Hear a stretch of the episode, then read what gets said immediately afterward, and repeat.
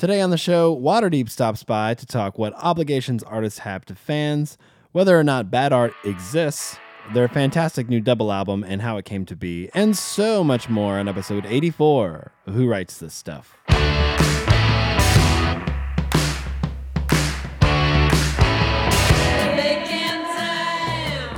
Hello and welcome to Who Writes This Stuff.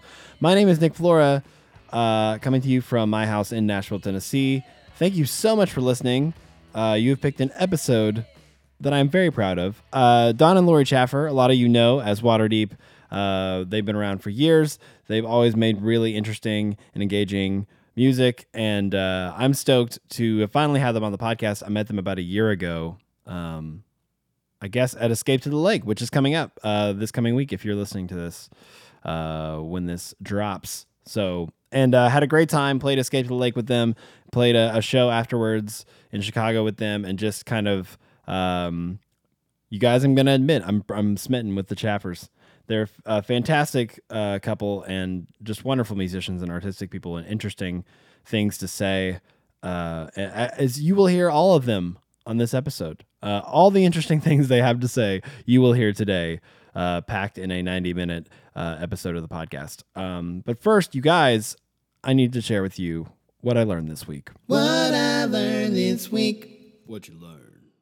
This week I learned that the etymology of the word spam, like as in spam email, spam junk mail, all that kind of stuff, I didn't know where it came from, and I learned that it has nothing to do with the Hormel meat product that many of our parents and grandparents tried to feed us at some point in our lives. But the origin has nothing to do with that. It actually, the real origin of the term comes from a 1970 Monty Python's Flying Circus skit. For those of you unfamiliar, Monty Python's Flying Circus was a television show on the BBC in the 70s before it spawned into all those movies and whatnot. But in the skit, all the restaurant's menu items devolve into spam. So the waitress repeats the word spam. A group of Vikings in the corner sing spam, spam, spam, spam. So I guess in a way it does have to do with the meat. But basically, when the internet was created, an email specifically... whenever you would accidentally, or a software program would accidentally post around 200 duplicate messages in a row to like a news group or something like that, they would refer to spam because it was just repeating the same thing over and over again, something that you wouldn't want to be around necessarily, or wouldn't want in your inbox, you know? So very quickly, because nerds invented the internet and nerds love Monty Python, it's essentially your spam folder, which is now used universally, is a reference to an old school Monty Python bit, which I think is pretty amazing. And maybe this is a well-known thing and I'm just learning this now, but I happen to find that pretty fascinating. And that's what I learned this week. What you learned. So earlier this week, I asked you guys to tweet at me right on Facebook what you learned this week. And I got a few replies, my favorite being Chris Stein, which is at Steinomite on the Twitter, said that he learned that Chris Farley was originally the voice of Shrek and had 80% of the dialogue from the movie recorded before he died, which is so sad. And I totally can see that now. Although it is kind of hard to hear Shrek's voice and not hear Mike Myers' iconic take on it. But man, I often think about what Chris Farley would be doing now if he was still alive. You know, I like to think that he would have become a little bit more of a dramatic actor and really showed us his range. But honestly, he probably would have just been in Grown Ups and Grown Ups 2.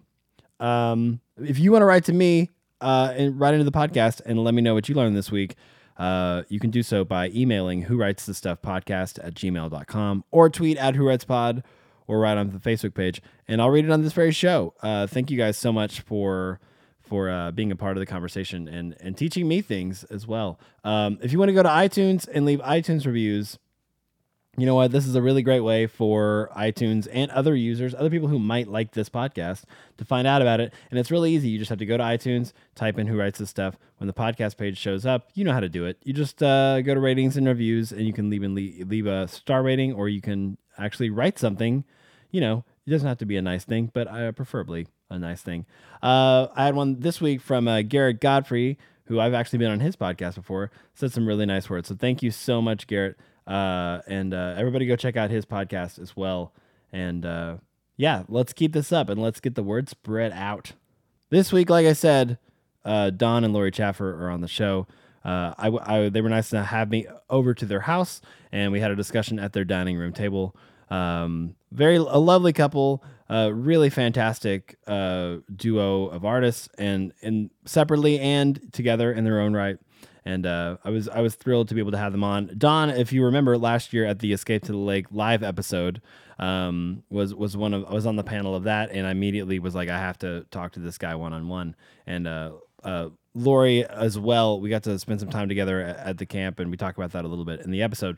But it was just sort of a no-brainer. Some people you meet and you're like, I have to have this person on the podcast. So speaking of Escape to the Lake, it is coming up again this year in a week or so, and we're going to be doing 2 live episodes. And the panel of both episodes, 2 different panels, are really fantastic. I can't wait. I'm not going to tell you who it is just yet, but they will be released this summer, hopefully before the month is over. So very excited about that. If you are in the Wisconsin area and you want to come, tweet at me, and I will let you know when they are recording, and you can come and hang out with us. I think it'll be super fun. So, okay, without further ado, let's get into this episode, number 84, with the wonderful Don and Lori Chaffer of Waterdeep.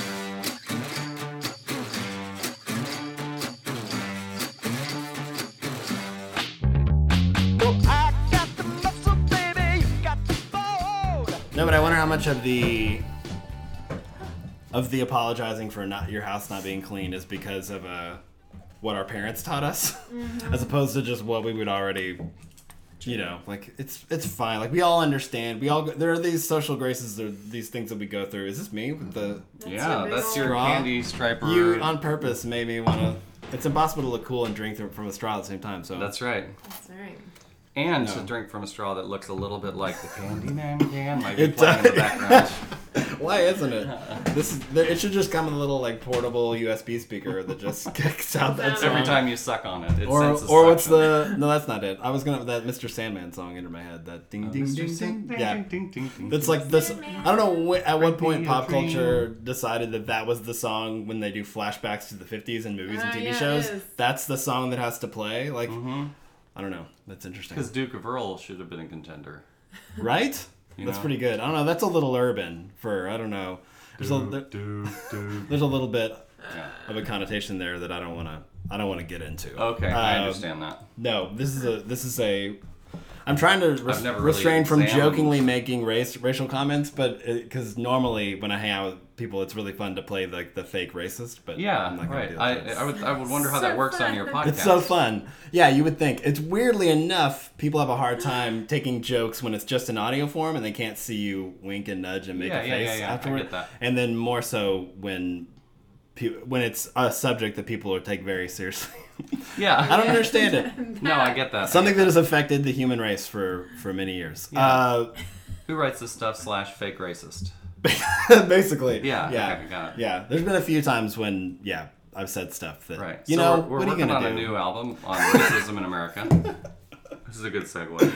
It is. We've decided right now to start working on this. Yeah, let's spend the next 45 minutes just hashing out what this album would be, mm-hmm. and what 2 white people from Kansas have to say about. Wait, are you both from Kansas? No, well, Missouri. More. I'm Kansas. I mean, my dad was in the military, so I was born in Canada. Then we moved to Florida, Turkey, Germany. He retired. We moved to St. Charles, Missouri. Yeah, that's where I was born. Oh yeah. Yeah. Really. We've talked about this, maybe.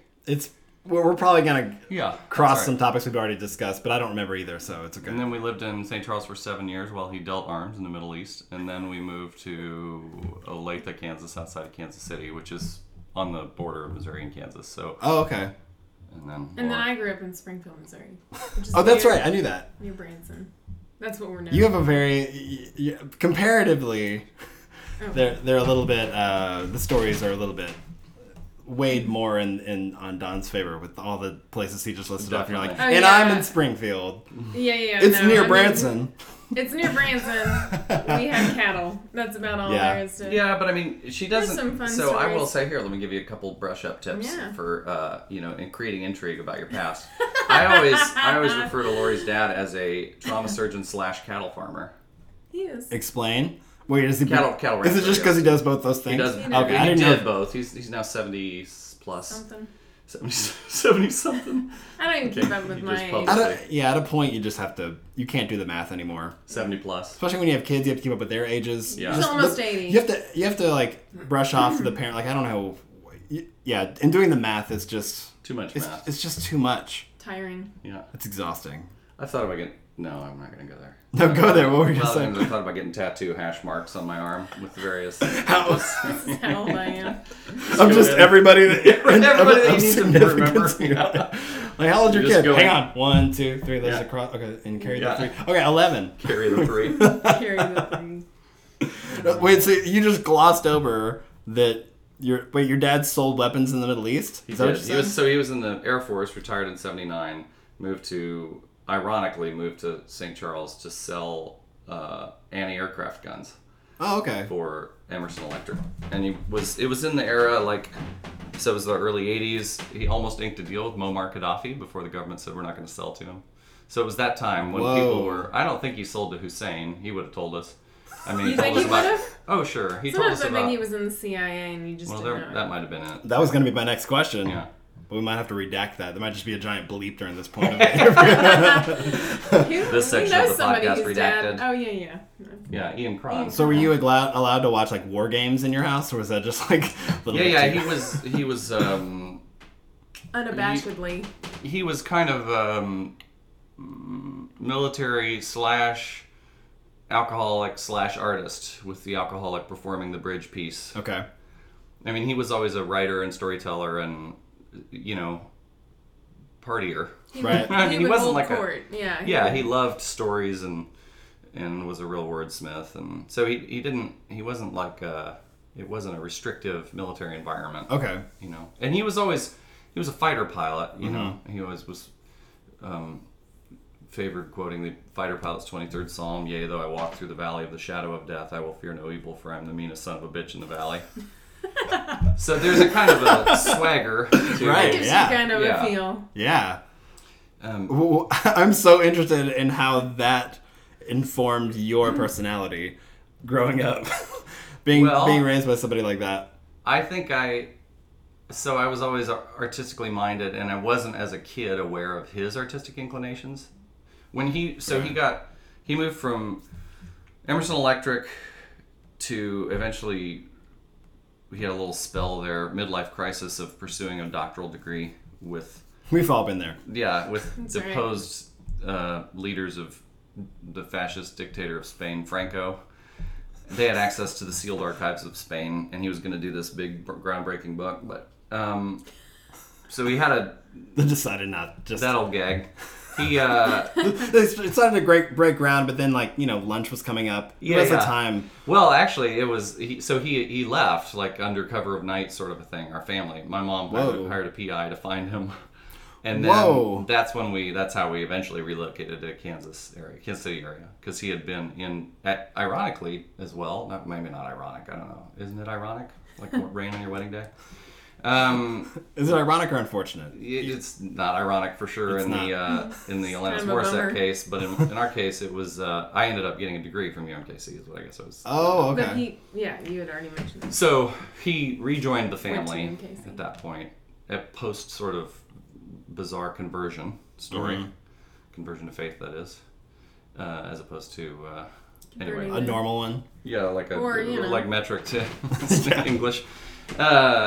After that day, he started talking all in centimeters. And then he got a degree, didn't get a degree. He got hired by Allied /Bendix/King, which was a high-frequency radio company that sold for aeronautic radio things or whatever the word would be. And then that was a long... No, this is an interesting origin story for you, for a guy who's just I mean, it makes sense because you're very intelligent, but it's just interesting and intellectual. But it's interesting that a musician would come out, you know what I mean? Right. It seems like you should have 9 degrees, from different Ivy League schools, and just and be called up in the dark of night to go to Afghanistan or something. You know what I mean? Like, I feel like I should or maybe it's the other way around. Military intelligence or... Yeah. And I definitely, like, if you told me, like, well, turn the mic off and I'll tell you what I really do, I would completely believe it. Yeah. But there is, it's interesting to me also because there's sort of a thing in a running, not gag, but there's a running sort of a trend with people I have on this podcast when sort of asked what their parents do. Because I'm interested in the left turn and the like, well, that's what they did and that's the reality they presented me with. I'm going to do the opposite. It's the sort of, if you're raised by strict military parents, you become a hippie. But if you're raised by hippies, you become, you can't wait to put a suit on and climb a ladder. You know, that kind of thing. So I was going to say is... quote about the first generation is farmers, then military, and then the military... after that is artist or something. And then back to farmer. Yeah, military and then philosophers and educators and then poets and painters. Yeah, I mean, I do think that plays in. Because your dad was truly artistic at heart and probably would have been really, really unfocused if he'd never gone into the military. Right, what are you saying about me? Keep going. Thank God for... anyway... you didn't even finish that sentence. Yeah, no. So, but I think that was what his generation was called to do. I mean, that's what they all did. Yeah, that's true. And so it was the time. Yeah. You know. You mean called by the government. Right. Yeah, by the government or their parents or that's what they were expected and you know. And as opposed to divine calling as well. Yeah, that's. If it was a different time, like it would be interesting to I've talked about this before on the podcast, but just how many great minds and philosophers and artists and if they were just given time if they were, weren't and forced into slavery or or because they or women mathematicians exactly yeah. There's so many. It'd be so interesting to see how many of our problems if we would just get over these little petty but this goes back into your race album, which I'm very excited about.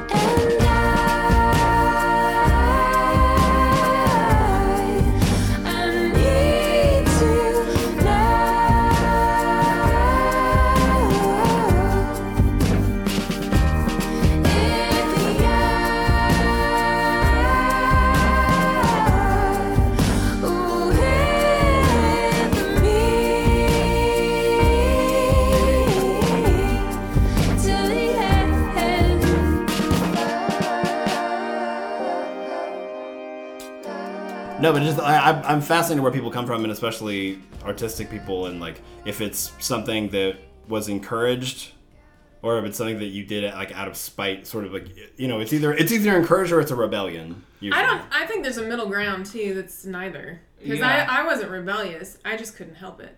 Like I come from a family of doctors and accountants, and so both my parents were in the medical field, and then my brothers are both finance/accountants. Really? And so. Do any of them have, like, artistic bones in their body? Not at all. Nope. Not a bone in their body. Are you serious? Yeah. So I was just an oddball. You're an anomaly. Yeah, but it wasn't, I wasn't trying to piss anybody off. I think I couldn't help myself. I mean, it's just what I did. Yeah. But you might have been trying to piss people off a little bit. You were wearing them combat boots. Well, I went through that phase, but I mean, in college, I was trying to be normal. I did the track team, and then I just couldn't do it. I just was like, this isn't working for me, and I found music, and it was like... In what form? And I tried not to do it. I tried not to do music. And it dragged you back in. Well, in what form? And was it like a worship team? Well, I think the form was... Well, I grew up playing piano. I took piano lessons, and I grew up singing to myself. I mean, we grew up on a farm, so I could just go wander around and sing wherever. But I never sang publicly until high school. Well, no, until it was like our senior memories assembly. I sang background vocals with one of my best friends. So just then, barely high school. Yeah, barely high school. And I guess the first time I ever performed a song that I wrote was when I met you. At the you guys Eagles in Mall college. Or something, yeah. We weren't, I just watched. I wasn't involved, yeah. And I sounded like this. I was so nervous. Oh, because you were shaking? Oh, and she was hitting herself on the face. Yeah, why would you do that? Yeah, what a weird method. Lori, that's what a weird method. I was just taught that you go, yeah. I just thought it was to get vibrato. Your vocal coach was an aborigine. Okay. You're just like, this is weird sort of... You know, all those are aborigines that are near Branson. Yeah, right. In vocal coaching. Channeling. Kind of a little community. Those, the hillbilly... Aboriginal vocal coaches in Branson. That's there's a small amount. I mean, I saw what's that movie, Winter's Bone? Is that what it's called? I never saw that. I heard good things about it. Yeah, it's great, but it takes place up there. I'm from Arkansas, so we're neighbors, sort of. Yeah. Where? So southwest corner, Arkadelphia is the town. Yeah. I played Arkadelphia at a time or eight. Did you really at the college? Probably. Yeah. Yeah, there's that's my parents. Both my parents taught there. Really? So, hey, did I see you guys there? You might have. Yeah, we were there all the time. Did you? We were in a band called Waterdeep. Are you? That's you? That's us. Yeah. Oh, I was here to talk to you about your military expertise. Yes, Watermark. Watermark. Yes, that probably didn't get confusing at all. Mm-hmm. Wait, so who did you tour with back then when you played at OBU? Do you remember? We were mostly just ourselves. Did you play yourself? Okay. But it went in like 99 through 2002. Oh, okay. I don't do years. I think I do vaguely remember that. I was going through my very rebellious youth group Christian pop punk phase. Oh, okay. Where I was playing bass in a pop punk band instead of going to college. Which I felt was very rebellious, but we just played youth groups. So I basically went from graduating youth group to playing youth groups for 4 years. Yeah. And just feeling like the coolest. Like, you know how everybody loves the cool guy who comes back to the youth group and won't stop hanging out with them? And how that's the coolest guy you know? Like Matthew McConaughey. Exactly. And Confused. All right. That's exactly what it is. Wait, there were two more, I think, after that.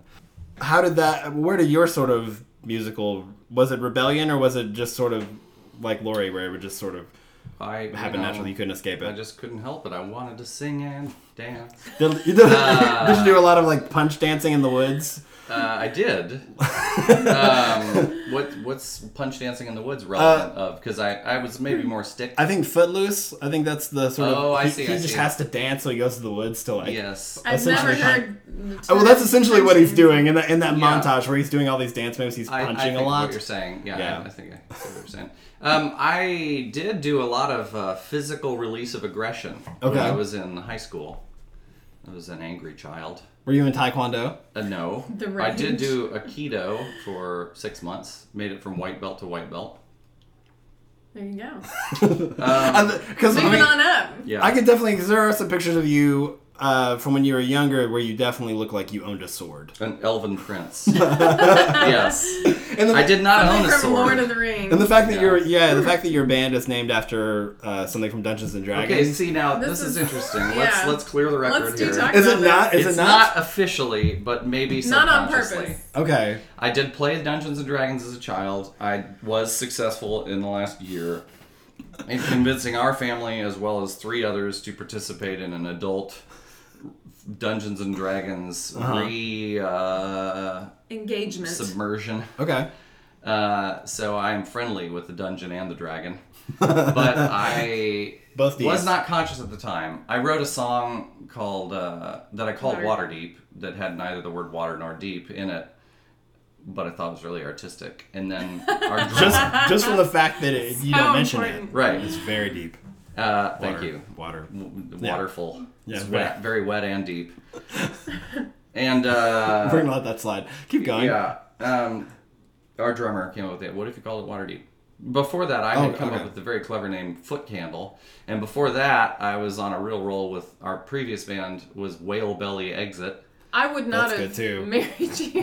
Whale Belly Exit. The band. Whale Belly Exit. Those names. Yeah. There was a series I don't know what the time period this was, but when Christian music sort of became a little bit more band oriented and grassroots than Sandy Patty, I guess. Yes. Where there was what's the most clever biblical reference? Biblical reference without it being if you don't know the Bible, maybe we can win you over. Right. Foot candle is the unit of measurement for luminosity. as we all know. Right. And so that's how my names tended, was toward obscure... Scientific. Yeah, scientific or intellectual, you know... So instead of A to B, you would go like A to F with like your references. As far as, yes, what definitely. So is foot candle, is that a biblical reference that I... No, okay. But it's vaguely tied to luminosity. Yeah, I don't... And so, that would be the light, the intensity of light, and I thought, light was... Oh, yeah. Oh, light! Now I got gotcha. You. Let there be. You're yes, talking about that as kind in, of light? Hide it under a bushel. Yeah, no. Yes, exactly. Those sorts of things. Yeah. So, as I say, very obtuse. Right. So somehow Waterdeep, which was just as obtuse, wound up being the band name. But slightly it wasn't more pleasant than... It is more pleasant. It wasn't for years that I realized that Waterdeep was a D&D thing. Mm-hmm. And then when I realized it, I was like, oh, you know what? I might have participated in some campaigns in the Forgotten Realms back in the day. My little chaotic evil half-elf. We've actually talked about doing a video of us playing the game Lords of Waterdeep while there was our music playing. That's amazing. In the background. So we could call it Waterdeep Plays Waterdeep. Playing Waterdeep. That is just the amount of meta that your fans would just like, their heads would explode. I used to draw all the time back when I was in high school. Thick yellow pencils with soft lead that smeared real easy. Page after page, I was lonely, but senior year, I met a girl, and she made me feel better here, but a girl was a girl, was a girl, and she was beautiful, everyone's beautiful, I smeared the picture of her, and then I walked away.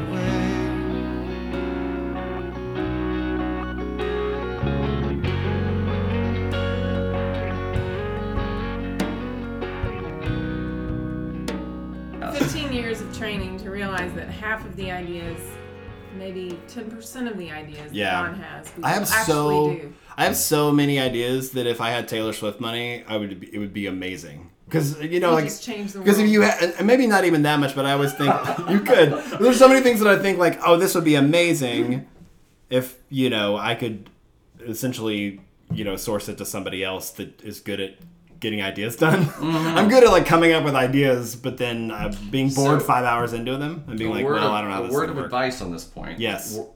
Just on the event, that you. I wasn't asking, but I want to know. No, both unasked for, and it's only in the event that you come into Taylor Swift like money. Yes. They're not all good. It took me a long time to realize not all my ideas were good. True that. My wife learned if she stayed very still, some of them would blow over. And if she fought me on them, Lord, I might dig my heels in and think, this must be genius. It's already received opposition. Well, if you talk it out long enough, which a lot of people, especially artistic people, will just talk out the idea, you will eventually come back around to where you're playing devil's advocate. And you're just saying, here are all the reasons why it won't work. Here are all the obstacles. And really, sometimes all you need is half of an obstacle to be like, well, I don't want to do that. Forget it. Yeah, I don't want to do that.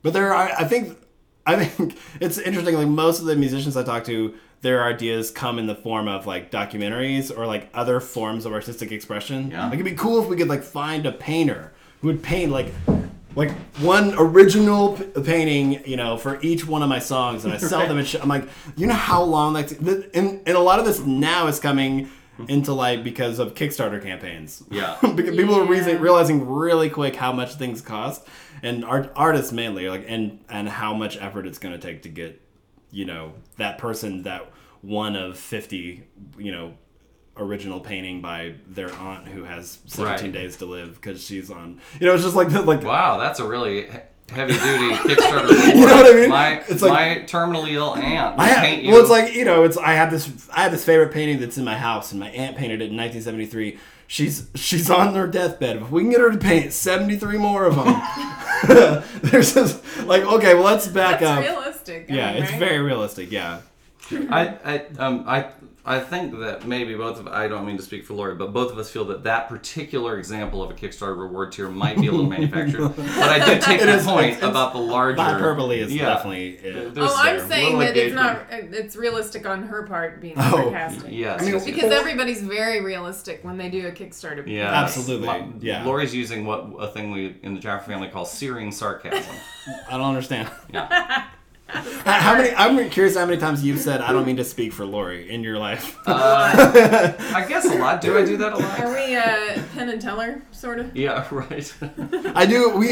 This reminds me. I didn't mean that in a bad way. No, it's great. I don't mind, because, yeah. I don't have as much to say. Lori, you talk way more than who is it doesn't talk? Teller? Yeah. It's Jillette, Penn, and... Not at all. He does Penn not Jillette. Talk. Penn Jillette. Yeah, that's what it is. Seriously? Yeah. Isn't it? Yeah, it is. It's Penn Jillette. So it's one first name, one last name? Surely the other guy's name is not Teller. Yeah, you're right. No, I don't know. But Teller McMurtry. We can look it up, but we can do. No. This is a Google free zone on the podcast. I don't want any. It's much more fun to just pontificate of what potentially Teller's last name or first name would be. Yeah, I think it's Teller McMurtry. Let's stick with that. Let's go with that. Please, somebody update their Wikipedia to Taylor McMurtry. And then let us know the day that we can see it. How quick? Which will almost be immediately. Speaking of which, Lori can tell a story about a one-day Wikipedia update when Steve Jobs died. Oh, yeah. For some reason, what is that? I was looking up when Steve Jobs died, Steve Wozniak. I was looking something up. His Wikipedia page. Wait, Steve Jobs or Steve Wozniak? No, I looked... When Steve Jobs died, that very day, or right after I heard about it, I looked up Steve Wozniak. Mm-hmm. I think because maybe one of the kids asked... No, I don't know. It was probably news. Yeah, and so... But at the bottom of one of the sections, it said... What did it say? It was like... You have it. You screenshotted it. And it says something like... It's like because Steve Wozniak sat next to his best friend and watched him die... Without lifting a finger to help her. I mean, it was just scathing. Whoa. And then I took a screenshot because I thought... It'll disappear. And I went back like 5 minutes later and it's gone. Yeah. So that happens all the time where people... Stuff we never see. If you just have to happen to be there. It's just... No, but the idea... I was thinking about Wikipedia on the way here and had nothing to do with the fact that I looked up yours. But it is always interesting to see... Because there's always one thing on the Wikipedia page that I'm like... I have to ask this person about this, but there's not really anything on yours. I wanted to play a game called Wikipedia Fact and Fiction on the podcast, but I don't have enough people on the podcast that have Wikipedia pages. or usually it's like, yeah, they had a song on Pretty Little Liars, and I'm like, is this true? Yes, it is. Ours was not. It was on a show, a little-known website. One Tree Hill, right? No, Pretty Little Truth Tellers. Oh, yeah, that was a good one. They very quickly were like, nobody wants to hear people talk. I got partway through that joke and thought I should cut bait and there's no way back. You know what? I think that's why you've made it this far in your career as you have, because you just went for it. I'm reminded of you. He always swings for it. You not wanting to speak for Lori reminds me of when we were at Escape to the Lake last year, and Lori was on a panel that I don't know what I was doing on it. I guess I was hosting it. I don't really remember. It's all a blur. I know where you're going. But there was a point where Don wasn't on stage, and then Don was on stage for the rest of it. But I think it mainly is because you were in the audience and you were speaking, and we were just like, just get it. I don't remember what happened. I just remember you darted through the audience and just leapt on stage and grabbed the mic and then. And dropped it. I think I feel like what I remember was saying D Chaffer 2015 out. Baba Booey. Yeah, something like that. You had soy bomb written on your chest. Did it again. Diddy done did it again. Yeah. No, but I was like, I think it's before I really knew you guys, and I was just like, well, this is perfect. I feel like I understood not only your dynamic, but so much about you as people. I stormed the stage. That I needed to know. Yeah. No, I loved it. I thought it was fantastic. That's how he rolls. Because Eric Peters was on that panel, and he wasn't giving us anything. I mean, we just don't have anything. No, speaking of, you know what I thought of today that I haven't thought of in ages? Because I haven't seen you guys in a while, but we did spend like an inordinate amount of time. We essentially went to camp together last 4th of July. Yeah, that was fun. It was awesome, and I remember we went to. Do you remember this, Don? After Buffalo, we went to Buffalo Wild Wings after a show at the end of camp, or some. Maybe that's what it was. Oh no, was that the show after camp? Was it the show after the camp? Yeah. Where it was Burlap and us and some guy named Jason Gray. But I remember being there with you and at a few of the Under the Radar people, and Eric Peters and Dave from Under the Radar were sitting next to each other on the same side of the table. You remember this? Wearing the same white button-up shirt, just like that you would get, like the if we were like a Cracker Barrel server. Mm-hmm. And they were closing down. Buffalo Wild Wings was closing down, and the guy came over and the waiter, and he asked if they had just got off work at the Italian restaurant next door. And it made, and at first, everybody was so confused, and then like just laughter erupted because they both, if you look at them, they both were just like, you know, you couldn't see from the waist down, you could just see that they're both wearing collared, the same white shirt. They looked like busboys. Like, it was hilarious. It was that was amazing. I was probably envying the white shirt, thinking, man, I should wear a button-up shirt. Why don't I ever wear t-shirts? It was probably like that. Do you have that kind of thought? I don't know. I know. I think about that stuff was. He really does. I have almost no fashion sense. He doesn't care. Yeah, I like comfort and predict. I don't necessarily need predictability. You just really don't care about cool, which I don't either. No. So it kind of works out. Yeah, that's both of those. Fortunate. All right, is that a lifestyle thing, or is that just like as you get older, you just sort of? I feel like once I hit 29, I just stopped caring. No, I don't think you ever cared. I think it's a personality. I'm a uniform guy now. I just have yeah. I found my hat and my glasses and like t-shirts. That's gonna be the thing that I'm gonna do because I just don't have. It just takes so much effort. Well, and I grew up with a dad who always was kind of against the status quo. We grew up. He's a doctor, but he was very against country clubs or looking like a doctor. So I think because I grew up that way, it's like I don't really go for things that look. I don't know. I don't buy fancy coffee or fancy chocolate. I just like once in a while we buy fancy both, but well, yeah, but it doesn't really do it for me. That doesn't really have much to do with like your sort of like. The perception, because I feel like of like on stage persona and all that that feeds into it. Because I mean, you guys don't really play live anymore, right? Not really, right? You don't tour, so I wonder how much of that. We have one show coming up. Mm-hmm. Congratulations! Yeah, Audio Feed Festival. Oh yeah. The new isn't that supposed to be like 2nd. Cornerstone, like the new I don't know. Whatever. Yes, okay, I won't ask you any more questions about. Like, that's all we know. It's we're going to. Please don't ask for follow-up. Will. Yeah, that's sort of like asking me about my faith when I was 13. You would ask one thing. There. You know what I mean? Like it's just like, please don't ask me a follow-up question. I only know what I can regurgitate from Sunday school. But it is interesting how much. I wonder how much if I just stop playing on stage, because I feel like a lot of why I'm like, well, I probably need to go for a jog this afternoon. I probably don't have to be such like, you know, a fat piece of crap or like, you know, there's like, or dress somewhat where people aren't distracted by your physical presence. Mm-hmm. You know, like, well, he really needs to get it together. That whole sort of like, because that's the and you guys don't have that anymore. So I wonder how much of that sort of cool factor is because like. For me, right, I'm right, saying right, for right. I'm not projecting. I'm probably projecting, but for me, I'm like I don't want to get on stage and have anything distracting from the music essentially. I didn't think about that either. Okay, I just no. I mean, I think I do a little tiny bit more. Yeah, probably. But you don't. I mean, so for me, it was like the Enneagram. You familiar with the Enneagram? Yeah. So I'm a 4, which is the desire to be unique. We thought for a while that Lori was a 4 as well. But she's not a 4, and which made so much sense because we would argue, and I would be like, I do not understand how you think. How could you possibly be the same as me and think the way you do? And then it turned out she wasn't, and she was like, are you bummed out about that? I was like, heck no, now I'm the only 4 in the family. So, which feeds into I'm unique. That's beautiful. Which actually you're not the only 4 in the family, but we can get back to that. That's, I think, one or both of the kids, maybe. But at any rate, but I've always been driven by that thing. So the idea of being cool was very secondary to being unique, mm-hmm. yeah. which has its own pitfalls, like narcissism. But I think, I don't know. That makes sense, because you told, last time you were on the podcast, we did a live one from Escape to the Lake, which was one of my favorite moments just ever, just in life. No, but you told like multiple stories about being in high school, and you were like a nerd, but you were like a confident nerd, I remember those people. Never struggled with confidence. And I remember because I was a nerd, but I was like a really shy one, and I was so scared that people would see my nerdity, and you know, and I would never, you know, I would secretly go to Star Trek conventions and be terrified, you know, that anybody would find out that I was there, kind of thing. But then there are those people. Have you ever seen the show Freaks and Geeks? Mm-hmm. There's Harris, who's the geek, who's sort of an ancillary character, but he is so confident. He has girlfriends, and he's just like there's something very attractive about him, even though he is like physically the nerdiest one there. But and I was like, I remember those guys, and I remember being so jealous because they just seemed to be like whatever, like they just sort of they were a little more confused on why everybody else didn't get it. Like why don't they get how awesome I am? Yeah, I don't know that I was.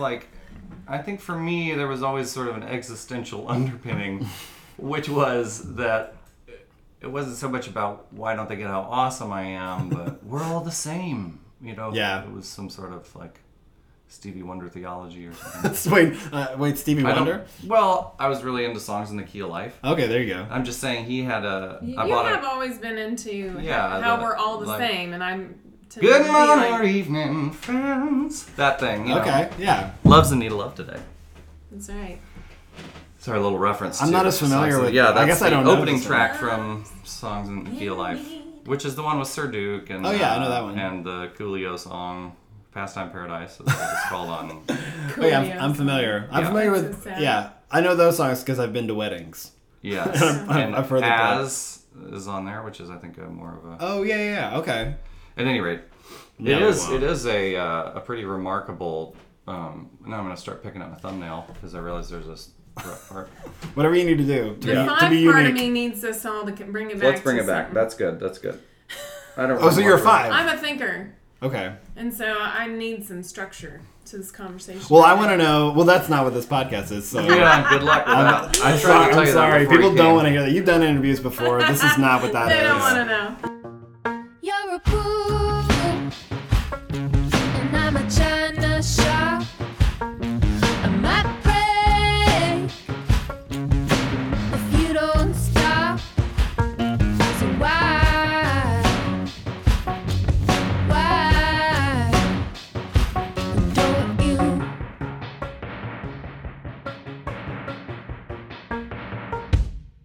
You're rushing.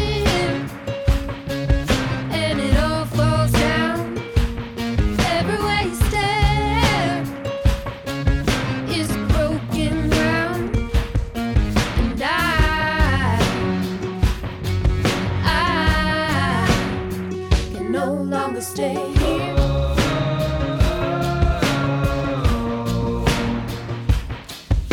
You play the devil and I'll play the same.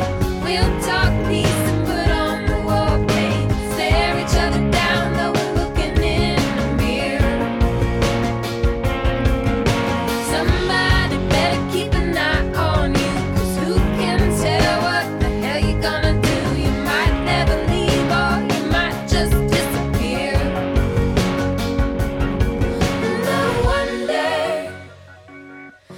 Going out of our minds. I am interested in this new record. If you want to bring it back to some kind of promotional standpoint. Oh, you go. Yeah.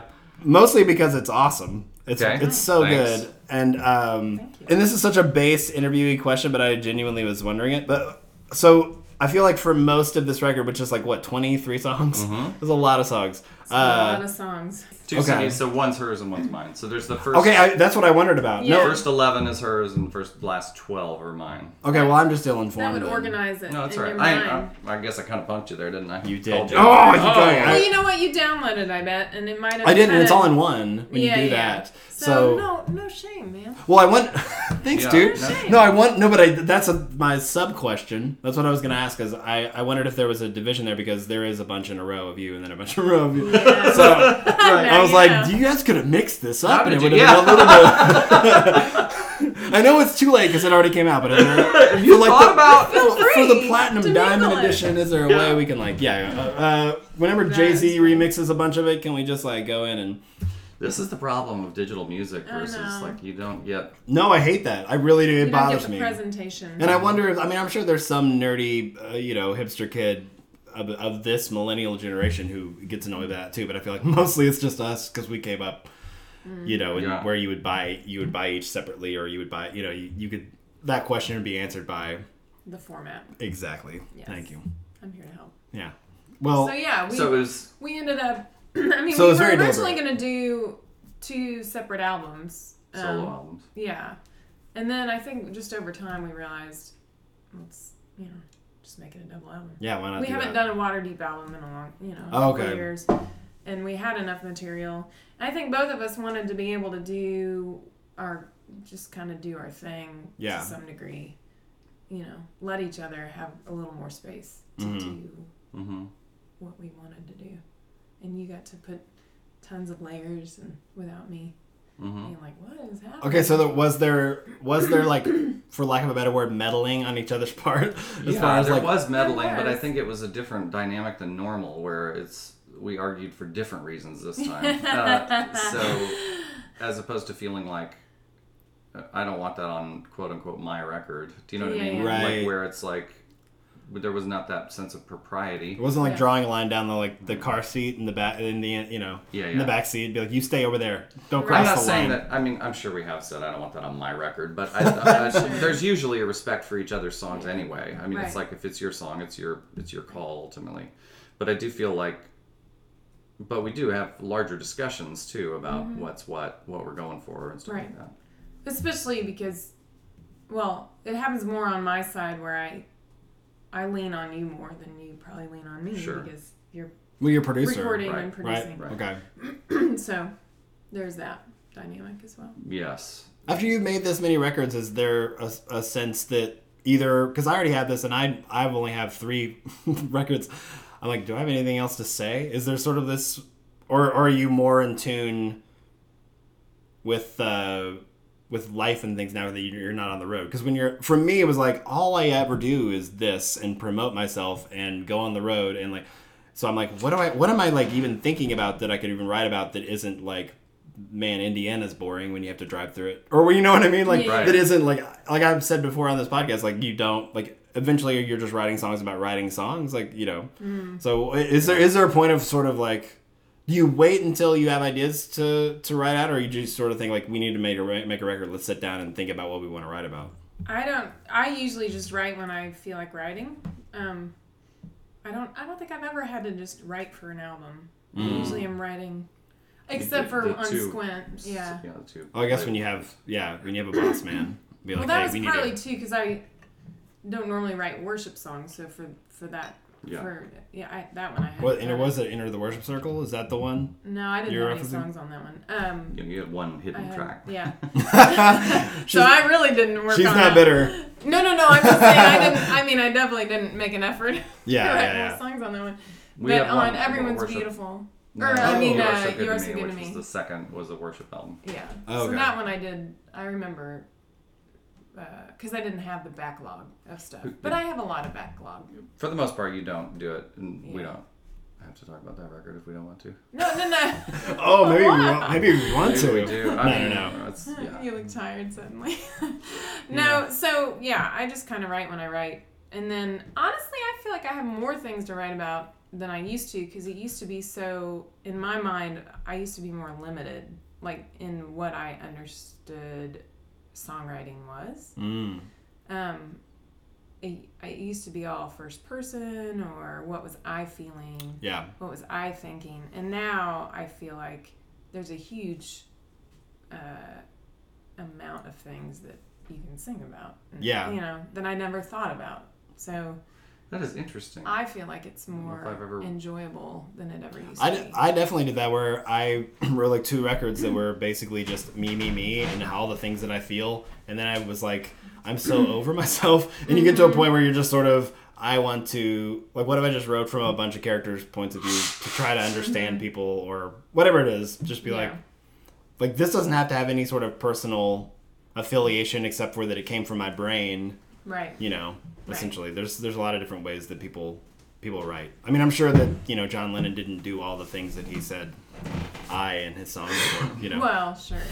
Or Randy Newman. He wasn't actually the walrus. He wasn't. I use Randy Newman as an example all the time, because I was like, that guy isn't ever, like, I don't know who that guy is. Like, none of us know who Randy Newman is, because he constantly writes in, you know, in other people's voices, even though he says I and me.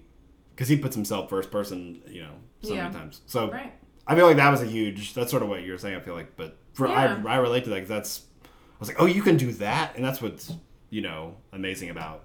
Because I feel like when you're introduced to songwriting, especially when you first start writing in general, it's all like, what do you have to say? And what do you feel right now? And, you know, who broke up with you? Or whatever. Right. Whatever. Right. Whatever it is. True. And then, you know, you get over yourself at some point. Totally. And you start to want to write songs for other things in life. Like, I find myself wanting to write a birthday song or a funeral song. Or I mean, just because you have these moments where you're like, I wish there was a song for that. Yeah. You know, so. I mean, not that there aren't songs for that. There's literally a song called Happy Birthday. I don't know if you've heard it. I don't know if you know about it. You can't Google that. No, you can't. We had people ask questions on the internet. I always forget to go to that. You picked up your phone when you said Happy Birthday. I thought you were going to play it for us. Yeah, have you guys heard this? Yeah. No.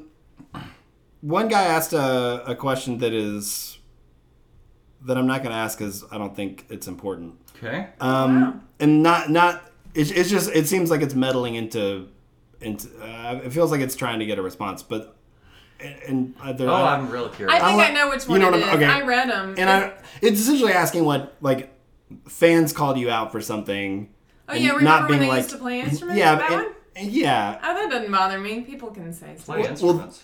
Yeah. Somebody had written on your Facebook, apparently, like, remember when Waterdeep played instruments, which is supposed to be a dig on you, which is just annoying, and I feel like now we're addressing it. But it doesn't need to, I was like, that's just stupid. No, I'm curious. It's just a little priggish, but that's, I mean, you know. I guess it's valid, but I want to ask it. We're Church of Christ and doing... No. Here's what I think they mean. Okay. I think what they're saying is our stuff sounds way more manufactured-ish. We have more loops, we have more... Right. Sounds, oh, I see. And so I think they are hearkening back to the days when we were a jam band, right? And sounded right. Like smoked a lot of pot. Wow, interesting. I think, but I would like to posture a bigger question on top of that question, which is what obligation do artists have to fans, if any? Like, do you think that factors into it at all, or do you think that when you start factoring in what people want to hear, it immediately dilutes the art? That's a tough question. Because, I mean, we're making it for people. Go ahead. I don't know. It's interesting. We can answer separately and see if we agree. Really come on, five. We have something. No. I don't know. I mean, there's a part of me that thinks we have a little bit of an obligation, just as human beings, to be nice human beings. Sure. So, in as much as we can just be nice human beings to... But I mean, mostly through your music. Like, sure, don't be a jerk after shows. But I don't feel like we are obligated to make whatever kind of record other people want us to make. I don't think we're obligated to answer everything people say. If we want to be nice and friendly. But I think he's talking more about writing, not about responding. Like, if they're like, make another record like this... Like, how much are you like, well, I think we need to because that's what everybody wants to do? Or No. I just, you guys missed the facial expression where Lori goes, oh, that's the question? None? We have no obligation? I wondered a little bit more of a. I tend to be, I mean, I don't know. I'll be curious your answer. But I kind of feel like art has always been that way, in my opinion, where people just kind of do what they do. I mean, if you have no obligation, but if you want to make more money, you'll do certain things. And so it's not like you're required to, but you can choose to do that. Yeah. You can make more popular, quote unquote. But sometimes you'll do something, you'll go against that. You'll take a hard left turn and do a record, you know, if you're a weird, you know, gutter punk band, and you'll do like a pop record and it'll become huge. And then that's what you have to be for your whole career. Which is hard. I'm not talking about Sugar Ray at all, because that was the band Sugar Ray from the 90s. A lot of people have had that. Yeah. You go. I don't think art prescribes any particular mode of behavior or action. I don't think anybody... It's an individual course, so you can take those things into consideration and you cannot take those things into consideration. There's not a moral code to it, other than the internal moral code that you have with regard to your art. I think it's a big mistake for people to be like, this is how artists should be. Yeah. Because I really think that the whole idea of art is it's a cultural conversation, right? About who we are as people. And so if we can't answer it differently, then we have no breadth of human diversity or tolerance, I guess maybe you would say, or compassion even. Brian Eno one time said that all culture is rehearsal of empathy. So he says, when we buy a shirt, we ask ourselves, what would I be like if I owned this shirt? If I was a person who owned this shirt? And he says, that's how we learn to empathize with others, is what would it be like if I were that person? And so I feel like to say that art should be independent of the audience or should be in conjunction with the audience, they're both reasonable, but shouldn't be exclusive for everyone at least. So you have to make your own determination on that. I've written a lot of songs with people like in a co-writing setting where they're pop oriented and I'm definitely not. And so I got shot down on a regular basis for being, quote, too poetic or too obtuse or too this or too that. And there was a reality that I finally realized where it's like, I'm not clear. This is unclear, and they're looking for clarity. So if I want to do a good job in this kind of art, I have to learn to be clear. Right. So I guess it just thinks, I think to me, art is successful or unsuccessful depending on its like ability to like sort of aim at a target with the caveat that the target can be unknown or subconscious. Or it can be contextual, right? For sure. I mean, but what is that? How is that? Well, you're saying if you're writing for a pop song, the context is way different than if you're doing a... Yeah, your poetic or obtuse stuff isn't necessarily, like... An impediment. Wrong. Right. It's just not right in that context. Right, exactly. Right. Yeah. So that's there's... Well, that begs the question, voices. Is there bad art? Yeah. Okay. This is the Don Chaffer. I don't think so. This is something I think about all the time, and I think some artists are hacks, and I'm very vocal about it in certain settings. Mm-hmm. But I also don't. But as I get older, I'm like, you know, some stuff isn't just. It's just not for me. Maybe some stuff doesn't suck. Maybe it's just not for me. So this is the story. This is the life changing. I love this. We're in Denmark. We're setting up, and this band that is the closer, as it were, is a cover band, and they're doing pop songs. And this would have been '96. And they're doing like Prince. But they're doing songs from '86. Yeah. So it's like Prince and Madonna from the mid '80s. And the drummer on every single song, the beat is It's like Little Red Corvette. Yeah, I mean, it's just unbelievable. And the tempos have all been modulated to fit the drummer's beat as well. A little like and they're a little faster, a little slower. And we're embarrassed. We're a little bit, as they are rehearsing, we're just like, oh gosh, this is gonna be so terrible. Is he gonna do that? Yeah, like keeping our heads down. And I whisper to Lori, they're gonna lynch that drummer. And so then we do our set, and the Danish are very polite, and they applaud at the ends of songs and show no facial expression that we can discern. Mm-hmm. And then the guy gets up in Danish and says, and everybody stands like in as if they were militarily prepared for this, remove their chairs from the floor, and suddenly it's this huge dance floor. The band kicks it out. And people like an orchestrated. It's bizarre. They pull into four corners, and then as soon as the band starts, it goes into this giant circle folk dance thing, and everybody seems to know the rules, how you get in and out of the circle. It's like a movie. It really bizarre. Was like a movie. It was like a friggin' musical. And then all of a sudden, you realize, you know what the most important part of this is? It's a polka thing. It's like. Oh. That drum beat is the way that everybody knows how to do this dance and what it is. It's like that's the tie through. So like this clearly comes from an older time when it was all polka based stuff, but they're fusing pop songs with that. Yeah. But if you don't have that beat, you don't have the dance. And they had a blast. Oh, I mean, we were like, I wish I knew how to do this because it looks like a really good time. Isn't that interesting? And they all lit up in ways that they didn't during our heartrending songs. So I think turns out they didn't like Mermos.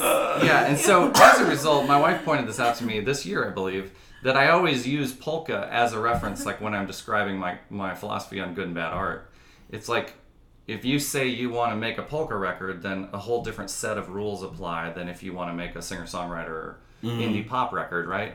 But if you say you're making a polka record, then we understand that we shoot for that, you know. So and I think it's all context. Yeah, it's all culture. It's all a matter of what are you trying to do? And I think especially in America and contemporary, there's like these micro schisms. It's of like, you know, well, it's not indie, but it's like, you know, like the electronica can be 42 different, well, there's EDM. Those subgenres. Yeah, right. Yeah. There's German / Norwegian. Yeah, I was going to say, if you listen to the top, you know, singer in Italy, we're all going to think, what? This is weird. Why is this popular? She's like famous and making a lot of money. And they love it. And so it's like Hasselhoff in Germany. Right. It's that kind of thing. He's massive. Yeah. So I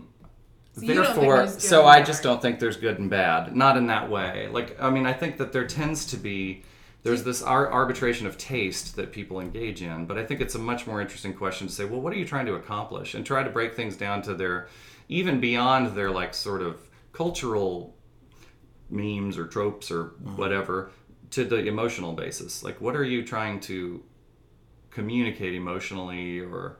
Would you then say good and bad is related to how well you succeed at doing the thing that you meant to do? Yeah, but then that's a totally different question, because then you're listening to... That's what I thought. You were just trying to get me to say it out loud. Handed that one over to you. You're writing little things on post-it notes. Don't forget the part about what he means to be saying. See, I'm doing it back. I require a little interpretation from time to time. So that's my thought. I will add, though, I also think there's some out of control art. Like, I think you can make art in an immature place, or that's not even fair, because we can all have moments where we're not. Like, I know there are lots of times that I am not in a centered, artful place, that I'm grabbing at straws, and it's not, to me, as good as when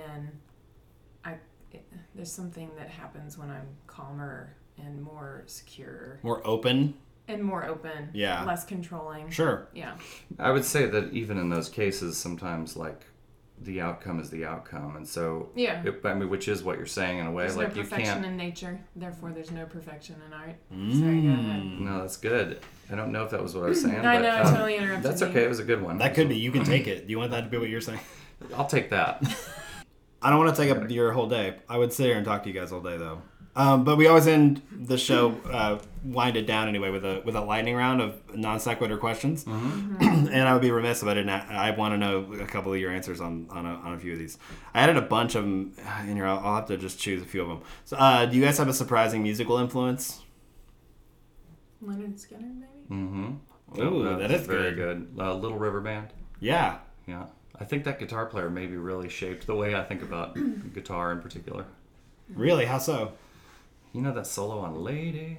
Take a look at you now. That one, and Supertramp too, but there's something about the melodic sensibility of the way those guys played. I think that, like, when I heard it again after years and years away, I realized, oh wow, I bet that's, you know, how I think. So, anyway. Wow, that's interesting. And the fastest response I've ever gotten to that.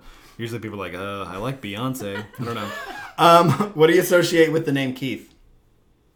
I heard you say this, and I was listening yesterday to the Audrey Assad one, and the first name that popped in my head was Hernandez. Yes. The first baseman from the Cardinals or the Royals, I'm forgetting. Well, he was with the Cardinals, then he went to the Mets. Okay. He might have played with the Royals. He had a cocaine scandal, too, right? He did. Okay. And he was on Seinfeld. Oh, really? I didn't know that. Yeah, like a 2-episode arc where Jerry ran into him. Right. And he freaked out, and then... And almost immediately, like, the next time I hung out, Keith Hernandez asked Jerry to help him move. And he was like, I know he's Keith Hernandez, but this feels a bit soon. It's the whole, like... like, where was your Keith? I mean, it's boring. Urban. Oh, okay. Yeah. But that's the only Keith I know. What a five answer. No. I love it. No, I like the personal ones, too, because I feel like Keith is a very time-stamped name. I knew so many Keiths growing up, but now there's not, you know. So in 10 years or 20... Interesting to ask that question with, like, a timestamp name from farther back, like Mabel or Eunice or... Maybe but those names are coming back, though. They are, yeah. It's very popular to name your kid things that our great-grandmothers were named. Yes, who was your first celebrity crush as a kid? You go, because I got to think of his name. I think it would be Meredith Salenger. Who's that? She was... the lead in The Journey of Natty Gann. Yeah, okay. And then she was also in that one with The Night in the Life of Jimmy Reardon with, what's-his-face, River Phoenix. Yeah, I can't believe you know her name. Oh, yeah. It was that deep? It was pretty heavy. I think I wrote her a letter. Really? Yeah, those are the best. I don't know if I sent it to her. That is awesome. There was also a girl that I had a crush on in Youth Symphony that kind of, I think, in retrospect, reminded me of Meredith Salenger, who, ironically, I did write her a note, and she was very sweet. She was like 2 years older than me. I was a freshman or something. She went on to play in a Western swing band and played for Bob Dylan at one point. Anyway. I really can't remember his name. I had a poster and everything. What was he in? Thank you. Yeah. Whoa, good call. Yeah. I knew you would know. You know, the guy I had a poster of. That's the era. Well, everybody. Yeah, it's like one of those requirements. Just kidding. Sorry. Like Ruby said, what was it that Ruby, our daughter, said about Michael Jackson? She said... Oh, she had a report on the Jackson 5, and she said, Michael Jackson's the only one that's dead, although it seems like all of them would be. That's what she said. Was it said out of humor? No, it was just serious. That's amazing. That's even better that it was... Yeah, seems earnest. Like they all would be. What do you say during sound check? What sound check? But do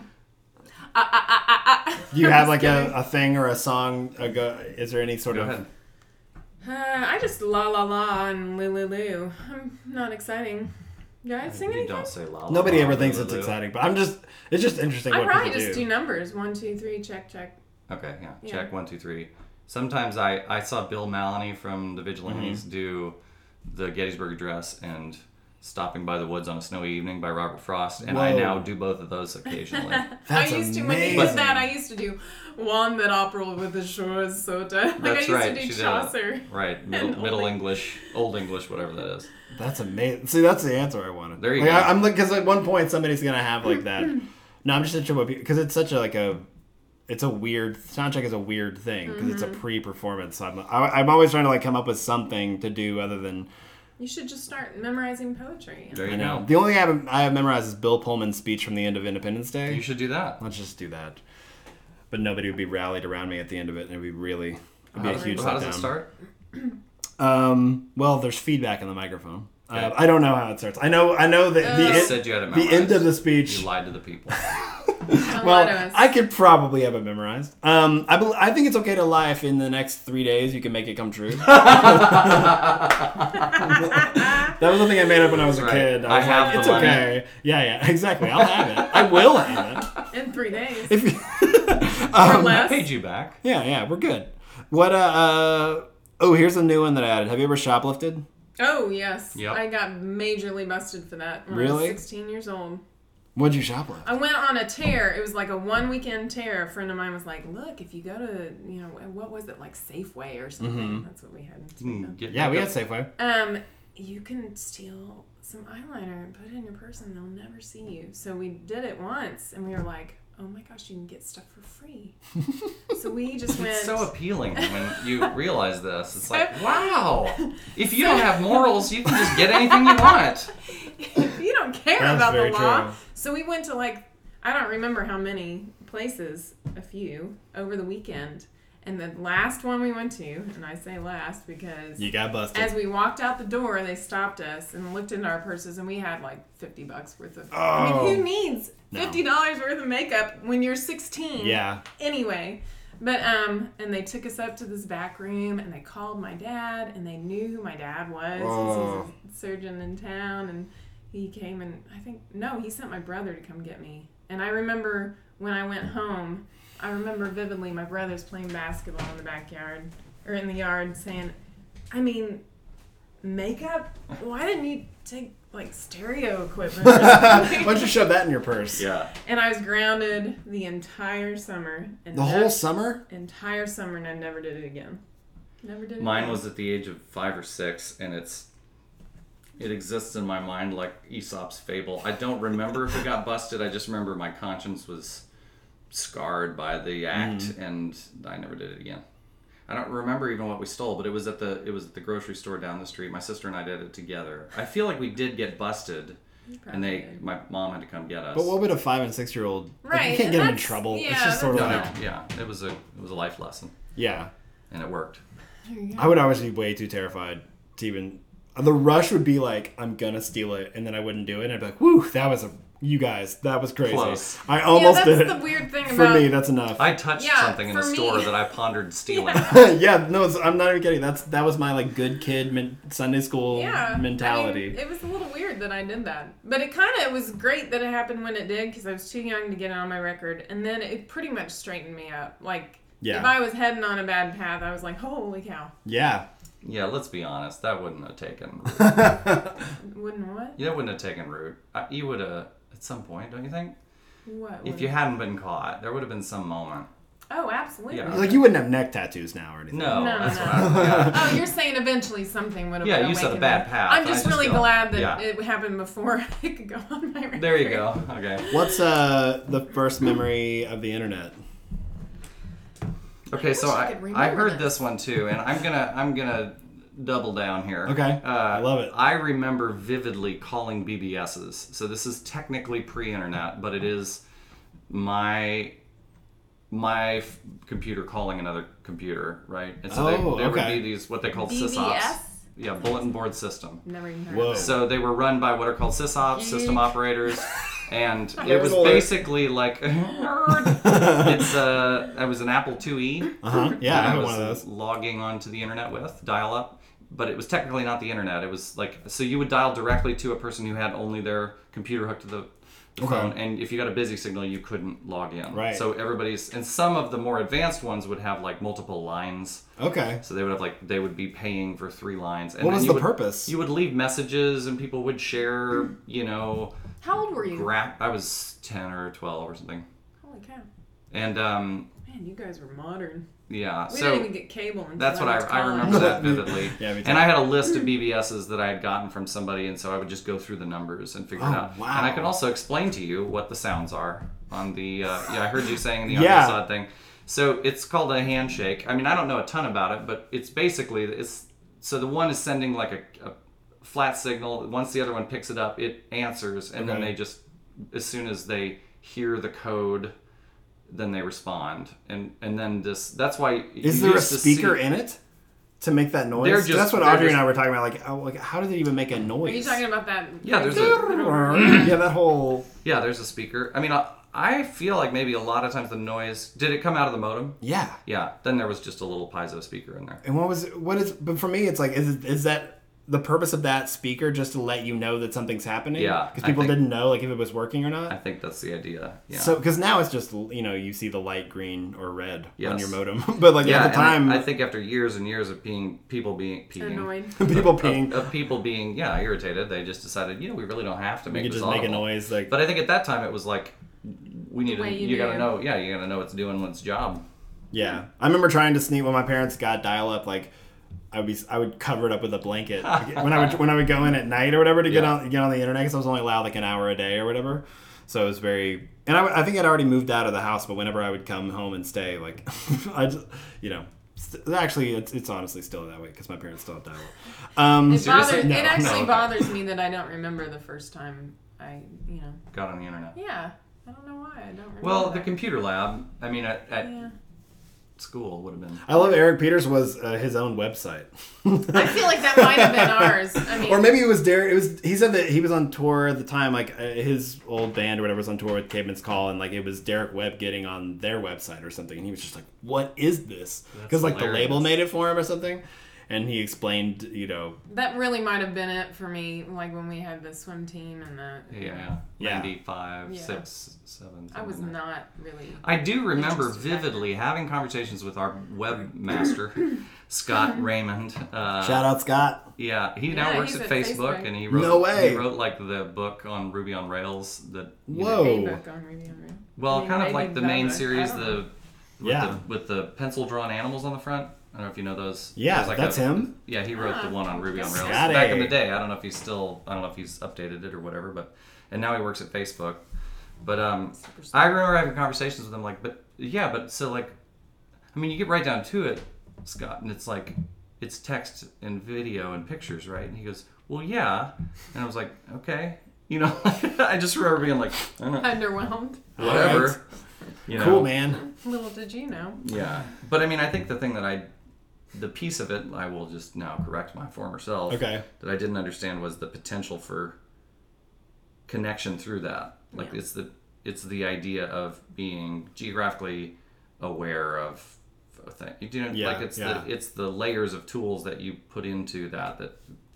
Who cares? I don't need to defend the internet. No, it's here to stay. It's here to stay. Yeah, I feel like it's a foregone conclusion for a lot of people. You support it. No, but it is really just it's something we use.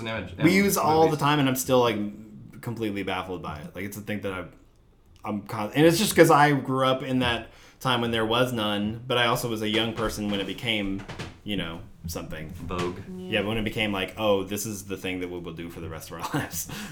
Or grow tired of in 10 years. Or, yeah, and then we'll all be beet farmers. Yeah. There'll be a split. Well, we're like half of us are beet farmers and half of us, you know, just slip. You don't think so? I think it's here to stay. I think the internet's here to stay. But you guys... That's a bold statement. I think it's here to stay. I'm just saying the excitement of it will eventually kind of...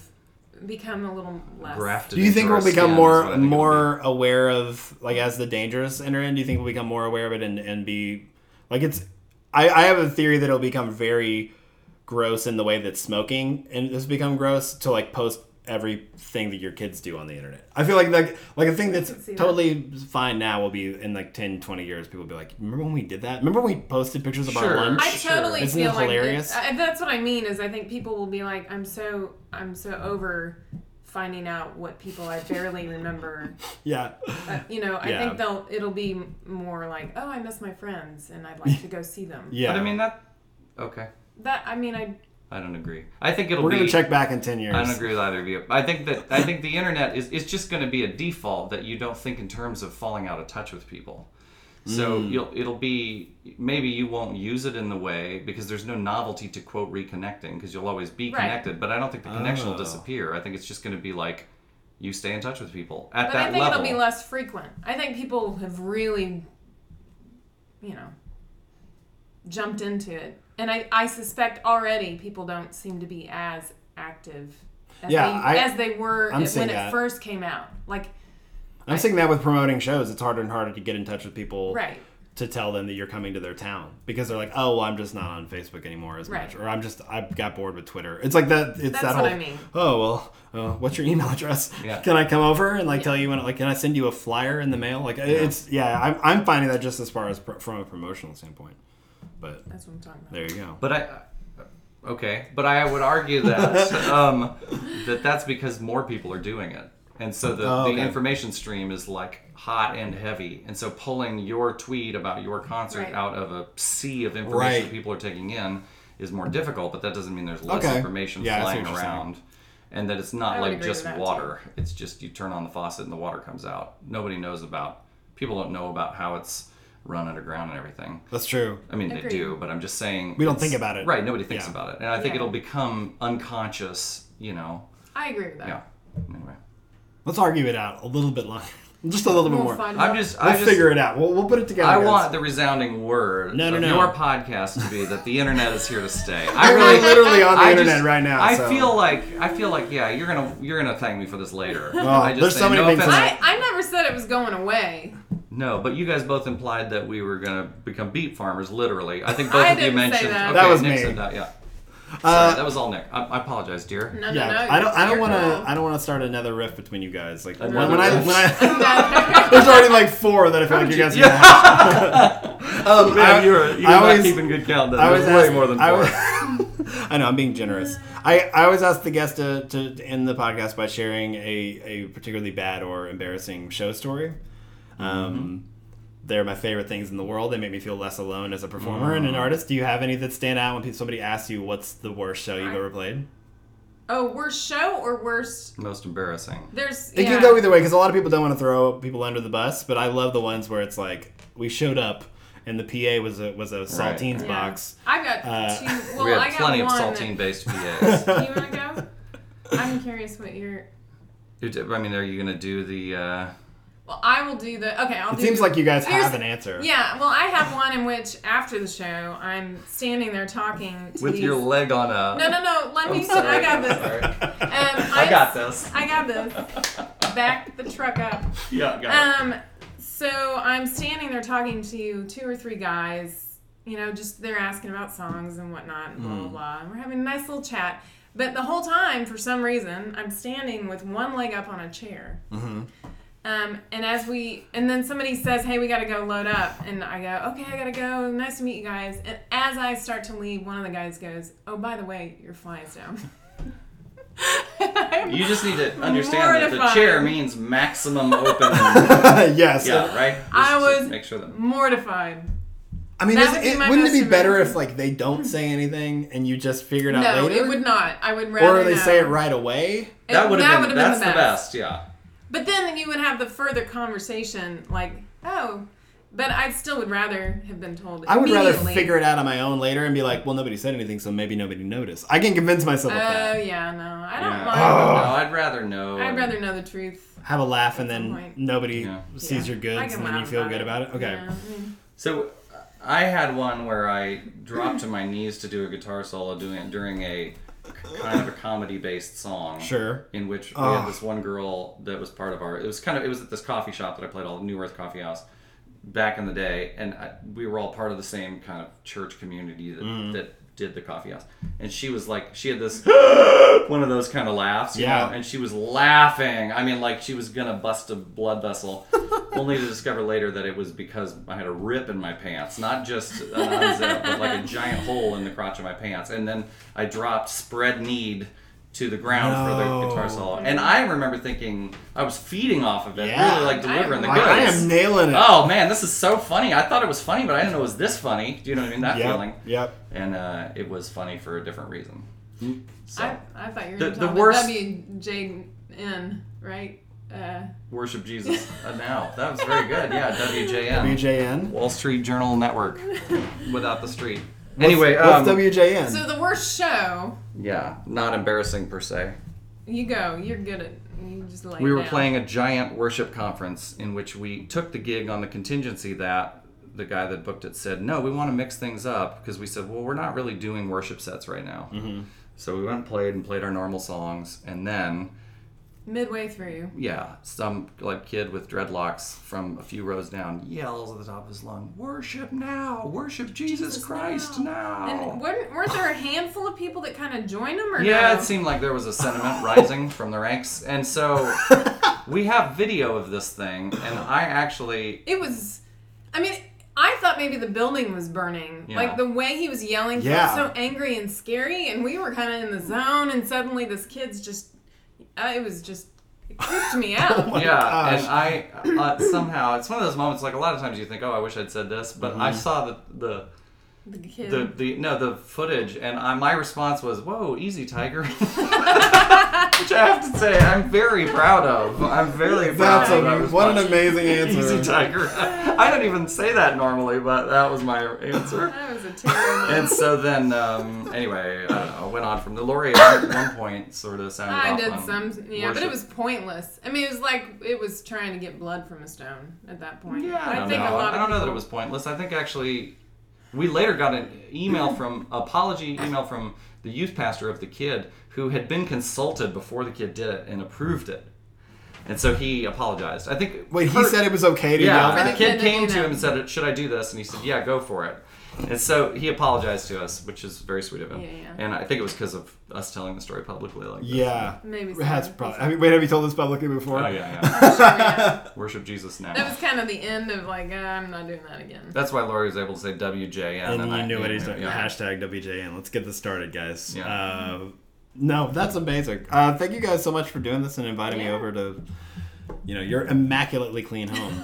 Thank you. Boy. It's shining. It's amazing. You didn't have to say that. I appreciate you saying that. You slid me a note and said I had to say it. Oh, oh. All right, worship you, Jesus, now, guys.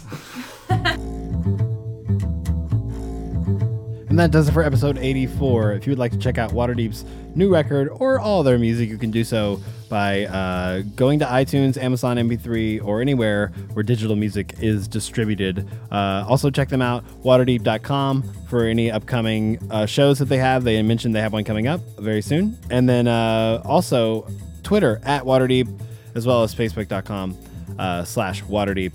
You can follow the podcast on Twitter @WhoWritesPod, as well as Instagram @WhoWritesPod. And, of course, Facebook.com /Who Writes This Stuff. You guys, thank you so much for listening. My name is Nick Flora for episode 84 and Who Writes This Stuff. Go do something creative.